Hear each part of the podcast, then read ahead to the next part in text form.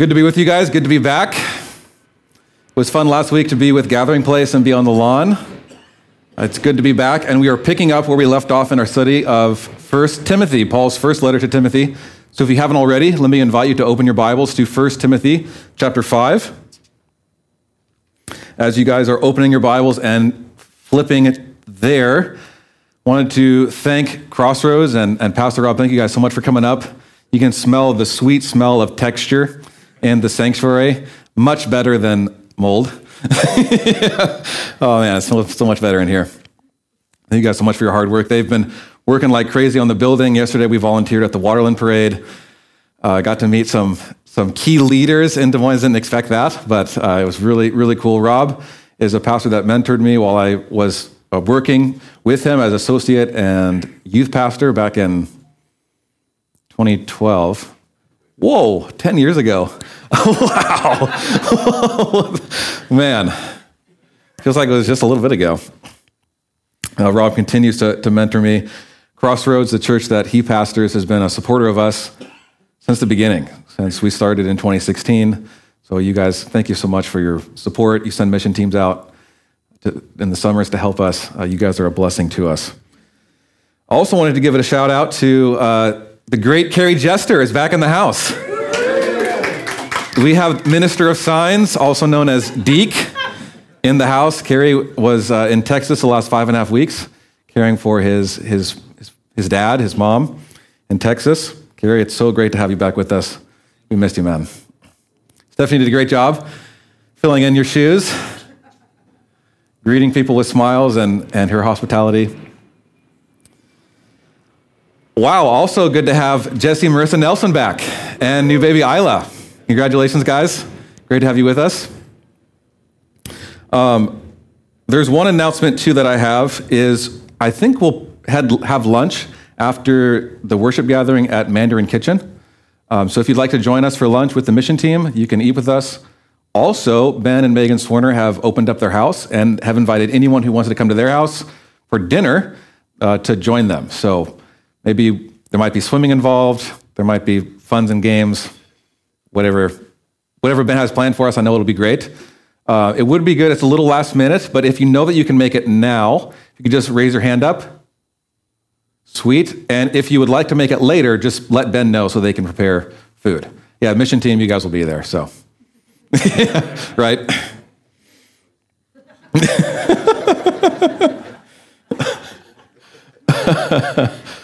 All right, so let's turn our attention to 1 Timothy. We have been studying 1 Timothy uh, throughout the summer, looking at this first letter of Paul to Timothy. He's a young pastor, a, a, kind of a son in the faith to Timothy, a young pastor that he had been mentoring. And, and Paul was writing this letter to Timothy to give him instructions for the church, for the household of God, how they should behave and conduct one another. So he started talking about the importance of the gospel the church should not move on from the gospel. The central message of the church is Christ Jesus came to earth, to the world, to save sinners. Amen? And we are those sinners that have been saved by Jesus. So therefore, Jesus has come to the world to save sinners, and, and Paul writes, then pray for all people. Because God desires that all people be saved and, and meet this Jesus, that this Jesus came to be the Savior of all people. So pray for all people. And then Paul gives instructions on the kind of leaders that are to be in the church. He lists out qualifications for leaders. And there's two offices of church leadership elders, overseers, right? Bishops. Remember, this is the term that I like bishop. Call me bishop, that'd be awesome. Bishop, overseer, or the modern term for that might be pastor, elder, and deacons. And these were the, the leaders of the church, and there's qualifications for what kinds of people are to be examples in the church, are to be example of servants, and what kind of people are to be teaching the word of God to the household of God each week. And, uh, and then Paul wrote that he is to discipline himself for godliness. He says physical training is, is some value or value for a little while, but godliness is a value in every way. So discipline yourself for godliness. Train yourself to be godly. And in, chapter five, we're going to see kind of instructions for three groups of people. He's going to give instructions on the church body as a whole, how, how they are to relate to one another. But he's also going to give instructions on how to care for widows, how to care and honor for widows. He's going to give instructions on how to honor elders, and then he's going to give instructions to bond servants. So that's, that's what we're looking at, these instructions to these specific groups. So, 1 Timothy chapter 5, verse 1. First two verses are kind of addressed to Timothy, but I think the principles apply to the whole church. He says, Do not rebuke an older man, but encourage him as he would a father. Younger men as brothers, older women as mothers, younger women as sisters in all purity. All right, so Paul is instructing Timothy, this young pastor, on how he is to relate to other members of the church body. Those who are older than him, who are male, those who are older than him, who are female, and those who are, you know, his age or younger, male and female. And this is to be the kind of posture, the kind of manners, the kind of way that they're to behave and relate to one another. Right? It can be a little intimidating when you go over to someone's house for the first time and you don't quite know the customs of the house. Is this a house where shoes are on or off? Is this a house where you're kind of met with a, what's up, dude? Or a huge hug? What, how, is the, how do the parents relate to the kids when, if there's kids involved and, and they're present? How do the kids relate to the parents? are they rowdy and rambunctious? Are they calm and collected? But there's all these kind of customs on how are people to behave in, in a household, and a lot of that is cultural, how we were raised. But Paul is saying in the church, there's a certain way that, that people are to approach and to, res- and to relate to one another, and that is primarily to be about honor and respect. That's how we're to relate to one another. So don't rebuke an older man doesn't mean never correct older guys. like older guys just get a pass, man. They can do whatever they want, right? Anyone older, can't say anything to them. No, it's, it's the way in which you were to approach them. So if there was going to be a word of correction, it would be like talking with a father, talking with someone that is worthy of honor. And as Paul's saying this, you know, treat older men as fathers. Some of this, sometimes we can, it can be hard for us to relate to this if we came from a family where we wouldn't want to relate to older men like we would relate to our father because our father was absent or he was abusive or he was not a good father. But Paul has in mind here the, the vision and the wisdom set forth in the scriptures for how families are how to, to treat one another. So fathers are to be gentle, loving servants of the home. They're not to be harsh with their kids, they're not to be harsh with their wives. Wives are to be respectful in following their husband's leadership. It doesn't mean that they're dormant, it doesn't mean that they're dominant. They're complementing their husband's leadership. Children are to be respectful and honoring to their parents. This is the kind of vision that the scriptures have laid forth. So Paul's saying this vision, not the vision that might be distorted that we have gotten, right? This vision is how the church is to relate to one another. Paul is telling Timothy there's a certain manner in which you're to relate to those in the church. There's to be a, a respect, a care, a attention, an intention. And the attitude of a church leader towards a church member should not primarily be, I don't think, of rebuke. It Should not be one of chastisement, condemnation. It should be one of encouragement. So the, the, the pastor, the church leaders are to come alongside the church and encourage them, edify them, build them up. Those who are older don't view their age as a platform for being condescending. And those who are younger don't view their youth as a, well, I'm going to tell those old people. There's honor and respect given. It's a ministry of encouragement, of exhortation, of, of a call to continue in faith and trust. I like the way this guy named Douglas Moo notes on this verse. In particular, when he when it involves to women, older women and younger women, he says, like men, women are members of God's household with claims on their pastor's attention, care, and instruction. Timothy should not ignore, patronize, or exploit them. I love how Paul writes there that the, the call is to in all purity. And it got me thinking, I wonder how many scandals would be avoided. How many pastors would, would, would, would benefit in the scandals that come out, in the abuse of women, in affairs with women, exploiting women, if they viewed women in the church as sisters what if we really had that view? So Paul's now going to turn his attention. He's talking about kind of Timothy and how he relates to the whole group to three different groups. And there might have been problems in these groups, which is why Paul was given these specific instructions in Ephesus. But he's going to talk to widows, elders, and slaves. He's going to address these three groups. So he starts with, with widows. And it's important to kind of have a somewhat of a background to the Old Testament teaching on the care for widows. God's people were to care for widows. God's people in the Old Testament, in the law, were instructed to care for those in their midst who couldn't, who didn't have others to care for them, the fatherless and the widows. This was a refrain repeated throughout the prophets. As God's people had missed the mark, they had failed in their obedience to the law, the prophets again and again called the people to act justly to treat each other rightly, to not show partiality, to care for those who are defenseless in their midst.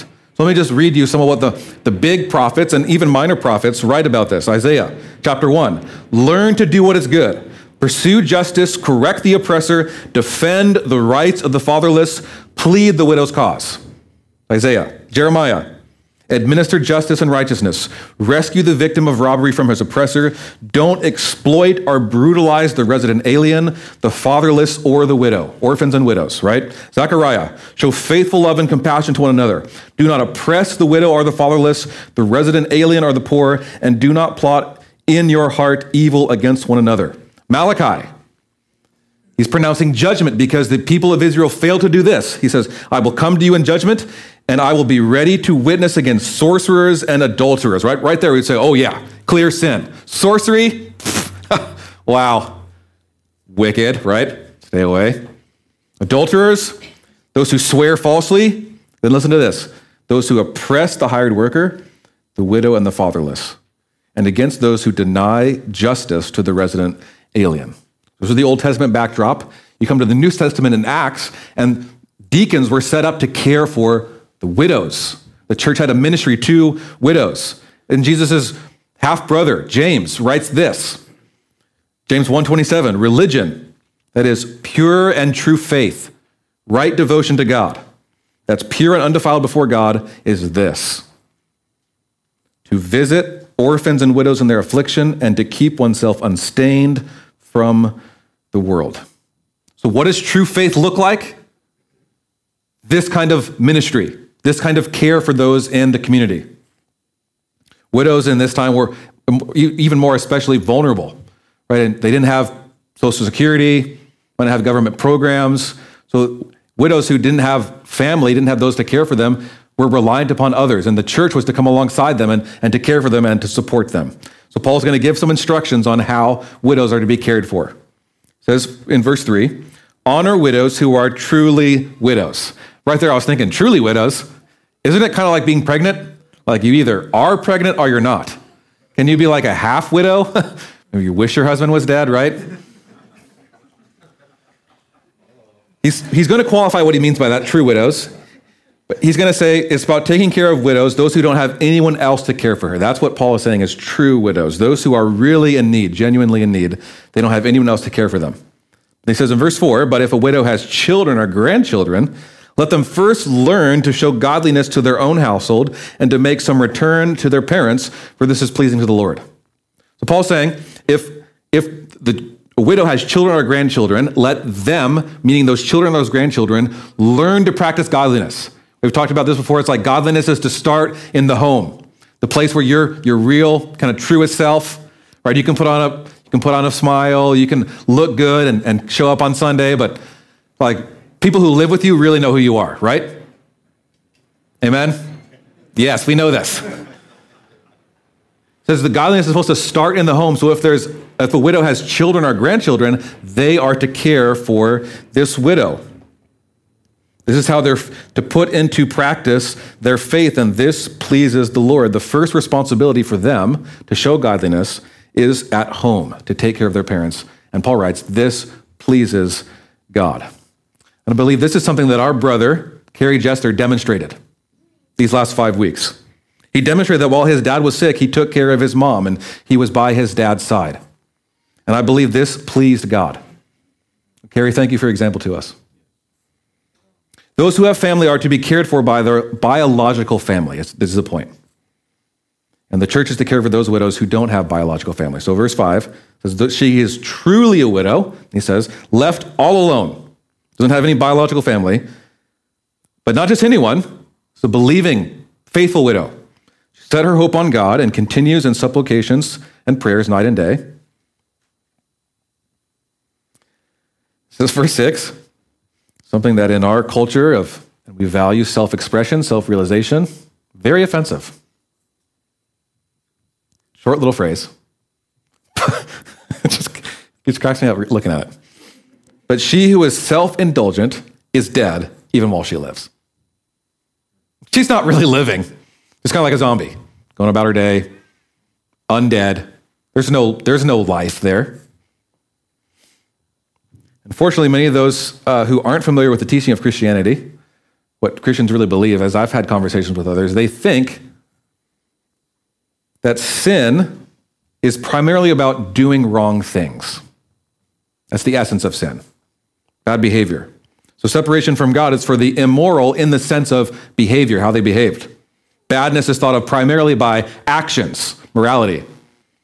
But Jesus goes deeper than just actions and just behavior. He talks about the heart and selfishness. Remember the first time I heard a pastor describe sin as self centeredness, I thought, wow, I'm a lot more sinful than I think I am. Wow. You just th- define sin based on you swear, you lie, you have angry thoughts. Okay, I, I see that. But self centeredness? Whoa. Maybe it's just me. But I'm thinking, man, I'm, I need help. I need the grace of God. This is what he's talking about self indulgence, self centeredness. This, is, this, I think, is the essence of sin. I heard a pastor once say uh, relativists, the irreligious, they, secular people, they don't co- confess of any sins at all. Religious people, moralistic people, they confess of their sins. But gospel centered people, Christian people, they confess of their sins and their self righteousness. The bad things they do and the bad ways they do good things. the lot. They confess of their self centeredness. And Paul's saying here the, the way of life, it's, he's echoing the teaching of the Bible, the way of life and flourishing and joy and peace is not self centeredness. As Tim Keller wrote in a book, it's self forgetfulness, it's self giving, it's other oriented. Right? Think about the joyful people that you know in your life. Are they self centered? Think about the, the grumpy, unhappy people in your life. There's a common denominator in this, I think. The way of death is the path of indulgence. That's what, that's what Paul's writing to Timothy. Kind of just like an offhanded comment, but so good. Those widows who indulge themselves in luxury, who live for pleasure in the present, they're dead already, even while they live. Right? Continues in verse 7 Command and teach these things so that, that they may be without reproach. If anyone does not provide for his relatives, and especially for members of his own household, he has denied the faith and is worse than an unbeliever. And Paul's getting at the fact here that even outside of the church, families care for each other if there's a loss in the family. So if godliness isn't in the home and the children and grandchildren aren't caring for the widow, it's like they're worse than unbeliever. But let a, let a widow be enrolled, verse 9, if she is not less than 60 years of age, has been the wife of was husband, having a reputation for good works. She's brought up children, has shown hospitality, has washed the feet of saints, has cared for the afflicted, and has devoted herself to every good work. Wash the feet of the saints. You picture a culture in that time that was, I mean, sandals, mandals was just a thing. Everyone wore them. Feet were dusty, the roads were dusty and dirty. So washing feet was as a, as a phrase showing great self sacrifice. Jesus said, As I have washed your feet, so you wash the feet of others. You give yourself in service to others. So this is a woman who has demonstrated the, the fact of her faith in Christ. It's played out in the way that she's lived. It's almost kind of like similar qualifications that, that Paul had given to Timothy for elders, he's kind of giving to those who should care for the church, those who are going to be supported by the church, cared for by the church. It says in verse 11, but refuse to enroll younger widows. For when their passions draw them away from Christ, they desire to marry, and so incur condemnation for having abandoned their former faith. Besides that, they learn to be idlers, going about from house to house, and not only idlers, but gossips and busybodies. I don't think this is kind of like a promise, like this is inevitably what's going to happen, but it seems like Paul maybe has witnessed this happen. I would have younger widows marry, bear children, manage their households, give the adversary no occasions for slander, for some have already stayed, strayed after Satan. If any believing woman has relatives who are widows, let her care for them, let the church not be burdened so that it may care for those who are truly widows. In my study this week, there's some speculation on what exactly does it mean to walk away and incur condemnation and uh, abandon their former faith. And, and some speculated that to be, to be kind of enlisted on this list of widows that were cared for by the church, you kind of almost had to take a vow of celibacy. So you would break your vow if you desired to, if younger, desire to get married, and uh, you know, go back on your word essentially. To be put on the list might have involved a pledge to go alongside of being enrolled to receive this kind of ongoing support. And Paul also might have in mind that he's seen younger widows be tempted to marry unbelieving husbands, and so lead them away from faith and, and the church, and this would be a grave, grave outcome. So, everyone relate to each other as family. Instructions for how the church is to care for widows. The church is to care for widows, but there's certain widows that the church is to prioritize, and others in the church who have widows in their family are to care for them. And then he's going to move to elders, right? Widows, now elders. Verse 17. Let the elders who rule well be considered worthy of double honor, especially those who labor in preaching and teaching. For the scripture says, You shall not muzzle an ox when it treads out the grain, and the laborer deserves his wages. Don't think Paul is just comparing elders and preachers to ox, to be funny. He's using this, these, two, these two phrases here are quotes. Uh, the one from about the ox is from Deuteronomy 25. And the point, I think, is, is in regards to financial provision. Throughout church history, the church has understood this to mean that, that those who labor as elders, especially in preaching and teaching, are to be supported by the church, cared for by the church, provided by the church. But double honor in the sense of there's already honor in the sense of being an elder, but double honor in the sense of financial provision attached to that for those who preach and, and teach. Right? Don't, don't muzzle an ox while it's treading out the grain. It's saying don't, don't prevent an ox from eating while it's working. Right? If you prevent an ox from eating while it's working, it's, it's eating the grain that it's you know, grinding in a sense. You're going to stop it from being able to do its work. So pastors are, are and, or to take their time to devote to the, the ministry of the word, preaching and teaching. So to not provide financially for a pastor would be to, to limit his time on how he can do the, the labor of ministry of the word. Does that make sense? So it seems also that Paul might be referring to two different kinds of elders, right? Those who, who rule and govern and oversee and shepherd the flock, and those who rule in the kind of ministry of preaching and teaching. So in the Presbyterian church, they, they differentiate this between teaching and ruling elders.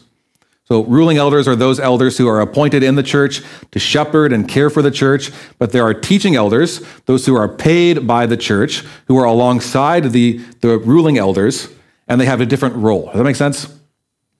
And I think I had some confusion on, on this, this idea before. I, I thought that all elders were equal in value and role and worth, and they had equal decision making, and they had the same roles. But it seems to be that there's a difference here, as, as what Paul is saying, that there were some elders among the elder team that devoted themselves to preaching and teaching. So, in the future of our church, as we appoint elders, there will still there will be a difference in role. Does that make sense? So let's say Bob is appointed to be elder of the mountain church, and Bob works as a garbage man. Bob's not going to necessarily quit his job in, in the trash service to be an elder because, Lord willing, the church will be able to financially support the teaching elder, the pastor, which happens to be me, to continue that work. Lord willing, we might grow and, and pay other pastors who might labor in this teaching and preaching. But that's, does that make sense? As I was fleshing this out, it seems like there's, no, there's, even among the shared team aspect of eldership, there's, there's little different roles. I think I missed that before and it created some confusion and, and hurt and problems. Right. I got way off my notes. Okay, and then the most common language I think used now is, is churches just have pastor. What that, a lot of times what that means, I would say this is the, pa- the pastor is this elder who rules in this way. The, past, the elder who's worthy of double honor. So Rob is worthy of double honor, right?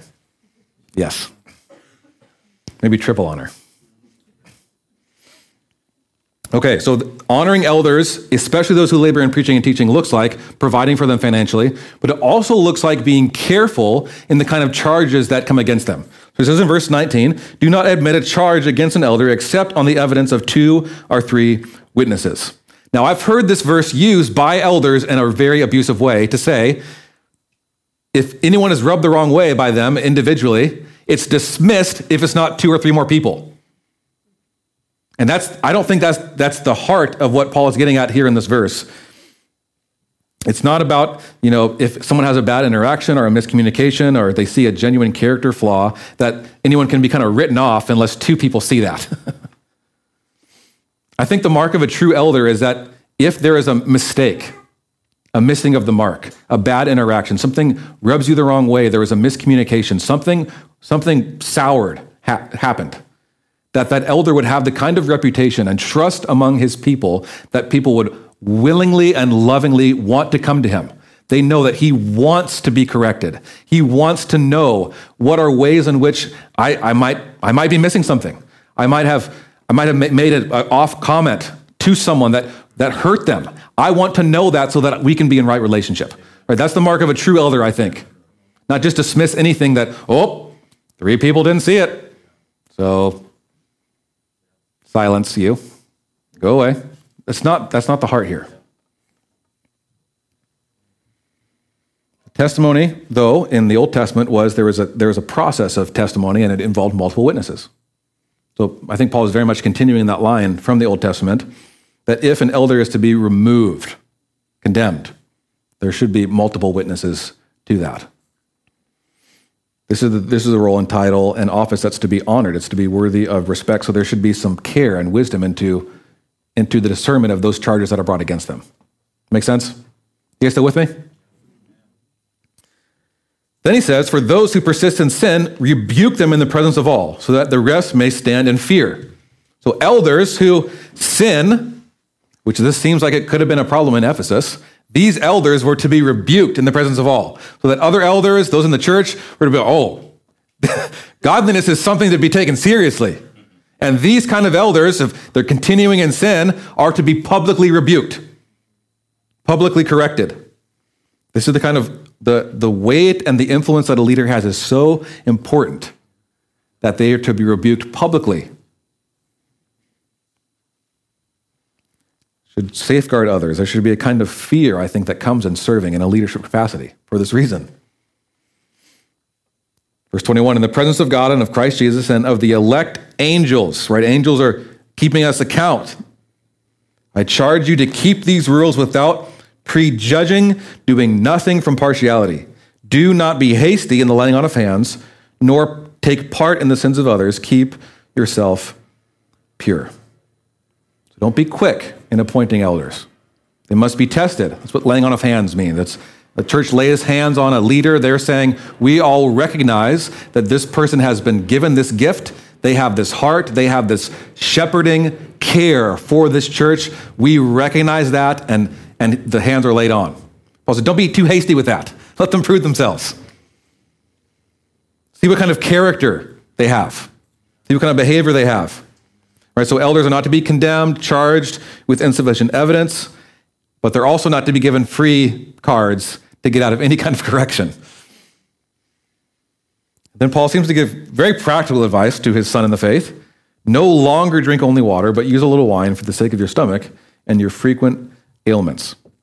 Paul might say no longer because this might have been some influence from these false teachers who were saying you to be godly, godliness looks like avoiding certain things. Not necessarily about relationship with Jesus, it's about what you do or don't do. A kind of a moralistic, legalistic sense. Says no longer than I say, well, to really be godly, you got to avoid any kind of wine. Only water.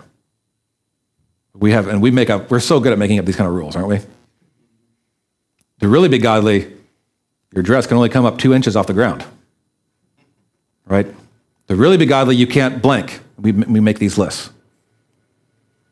I like the way R.C. Sproul said it. He said, Paul recognizes the medicinal value of wine. Believers are free to make use of ordinary means in caring for themselves. It is no mark of faith to reject the advice of doctors or to forego medical treatment. Amen. says the sins of some people are conspicuous, going before them to judgment, but the sins of others appear later. So also good works are conspicuous, and even those that are not cannot remain hidden. And this, this seems like it ties back to his point about don't, being, don't be hasty. Because what the point that Paul is making here is the works that someone does eventually are going to be found out. It's going to come to light. you do bad works, that's going to come to light, and the stuff that doesn't come to light, it's going to it's going to be judged. So there's there's everything wrong is going to be there's going to be justice one day, even the stuff that's hidden. But he says also good works are conspicuous. And even those cannot remain hidden. In the same way, good works are obvious. Those obvious works cannot remain hidden, is what Paul is saying. So the fruit of someone's faith will eventually be worked out in the way that they live. You will truly know someone's faith by the way that they behave themselves, the conduct over time, the works that they do. You'll see this. It will be obvious. So don't be hasty with appointing other elders. Was hanging out with, with my friend this week, a former, uh, he was a former, him and his family were formerly part of our church family, Peter Sachin, and we were talking about church leadership and elders. And Peter made this comment that, that really struck me. I appreciated it. He said, I don't want to be given a title until people are following me. We were talking about, you know, aspirations for leadership and elders, and essentially said, I don't want to be put in a position of leadership until I'm functioning as a leader. So instead of maybe saying, well, who's the most committed to everything in the church, right? Who has the most passion? Who sings the loudest? Who knows their Bible the best, right? All these kind of things. Instead of saying, or who's willing, right? Man, who's willing in the church? Oh, we need an elder, we need an elder. Oh, here, someone said they would do it. It's, it, no, it's more so who already is shepherding and loving people in the church body. And the church is going to recognize those men who are shepherding and pastoring people and saying, yeah, that, that guy is an elder. And they lay hands on him. That's what I would like to do going forward. We don't necessarily need more elders. and We don't need more deacons in the sense of there's hundreds of people and, and the needs are too vast, right? I would love to have more elders in the life of our church. I would love for God to raise up people in this church that have a heart to shepherd and care and pray for this congregation. But I do not want to be hasty about it. And I want the people to recognize who the elders are in this church body before they're given a title. Amen? That's my heart. You guys have a different view? I'd love to have a conversation about that, but that's, that's where I'm thinking right now. And I'm getting a nod from Carrie, one of our deacons, and Phil. So seems like maybe on the right track. Don't be hasty in the laying on of hands. So, he's given instructions for honoring and caring for widows, elders. Now we move to bondservants. Let all who are under a yoke of bondservants regard their own masters as worthy of all honor, so that the name of God and the teaching may not be reviled. Those who have believing masters must not be disrespectful on the ground that they are brothers. Rather, they must use, they must serve all the better, since those who benefit by their good service are believers and beloved. I think these instructions, these principles here apply to the workplace for us. Don't necessarily have a bond servant system. So Paul is calling those, we might say us, those who are in the workforce, to work for their masters and have a good work ethic, to be hard workers, to not have a hard, to not have a, a good work ethic, to not work hard, to be lazy, to dishonor your boss is to defile God. You're failing to, to live out what the Bible teaches, to show the way that, that God is to be honored. He says, if bondservants work for another brother, another believing Christian brother or sister, it is even more so important because there's, there's a mutual bond and love.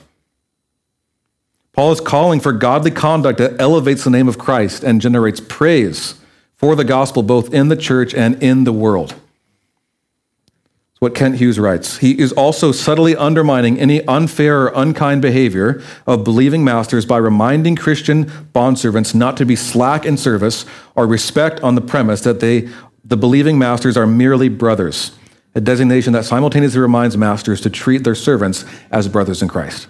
So I love the way you wrote that. Paul is calling for godly conduct that elevates the name of Christ and generates praise for the gospel both in the church and in the world. In other words, it's honoring of God when workplaces ask, Where are the churched people? Where are the Christians? They are the best workers. They are the most honoring workers. I want them. That elevates the work of Christ and the praise of others to Jesus. So we have listed out these instructions how the church is to relate to each other, then some specific groups of widows, elders, and bondservants. And I think this is a beautiful vision that Paul has listed out here. What if the church related to one another as family? Not a, not a family that's marred and marked by, by sin and brokenness and, and the lack of the Spirit, but a family that's been renewed, regenerated, made new by the Spirit, a family of grace where older men have a fatherly affection for younger men and women and children in the church, where older women have a care and nurturing and love for those younger in the church. Those who are younger have a deep respect and honor for those who are older in the faith. This kind of behavior, I think, this kind of conduct demonstrates, it reveals, and it adorns the gospel. It's because of Jesus. It shows the difference the good news of Jesus makes. It shows that Jesus is the one who brings about this kind of change. That Republicans, Democrats, blacks and whites, old and young, young women and older men, older women and younger men, all the distinctions that we might have in our society that, that break us up, put us against each other, divide us into different groups. No, this is a group that loves each other as family because of what Jesus has done. The church can relate to one another as family, care for those in need, honor those in authority, because this is what Jesus has done for us. Jesus didn't rebuke us, He didn't condemn us, He doesn't charge us. Jesus was condemned in our place on the cross. Jesus was charged for our sins. He took the punishment upon himself. He was charged with sins and with mistakes and rebellion. He was charged with sins that he didn't commit. And it was on the cross where he was cast out, where he was orphaned. His father removed him that outcasts like you and me, orphans like you and me, can be brought into the family. It's because of Jesus.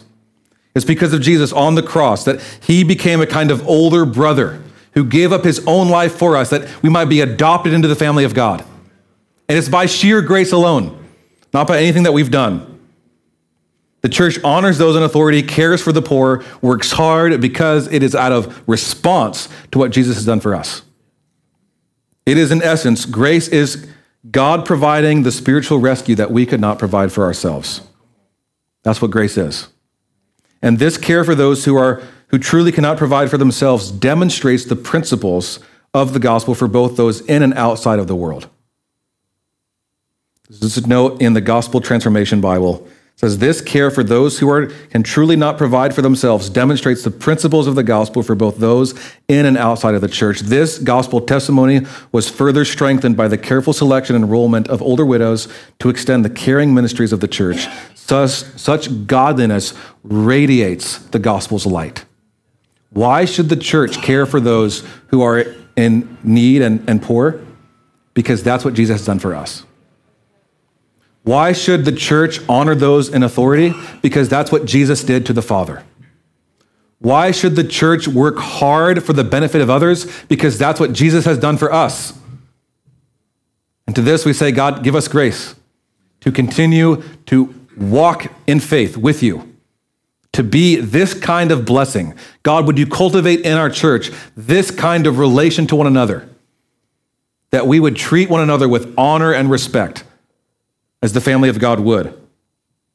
And when you see how kind and gracious Jesus has been towards you, when you experience more and more of his grace, when you share in it, you will want others to experience this same grace that you feel.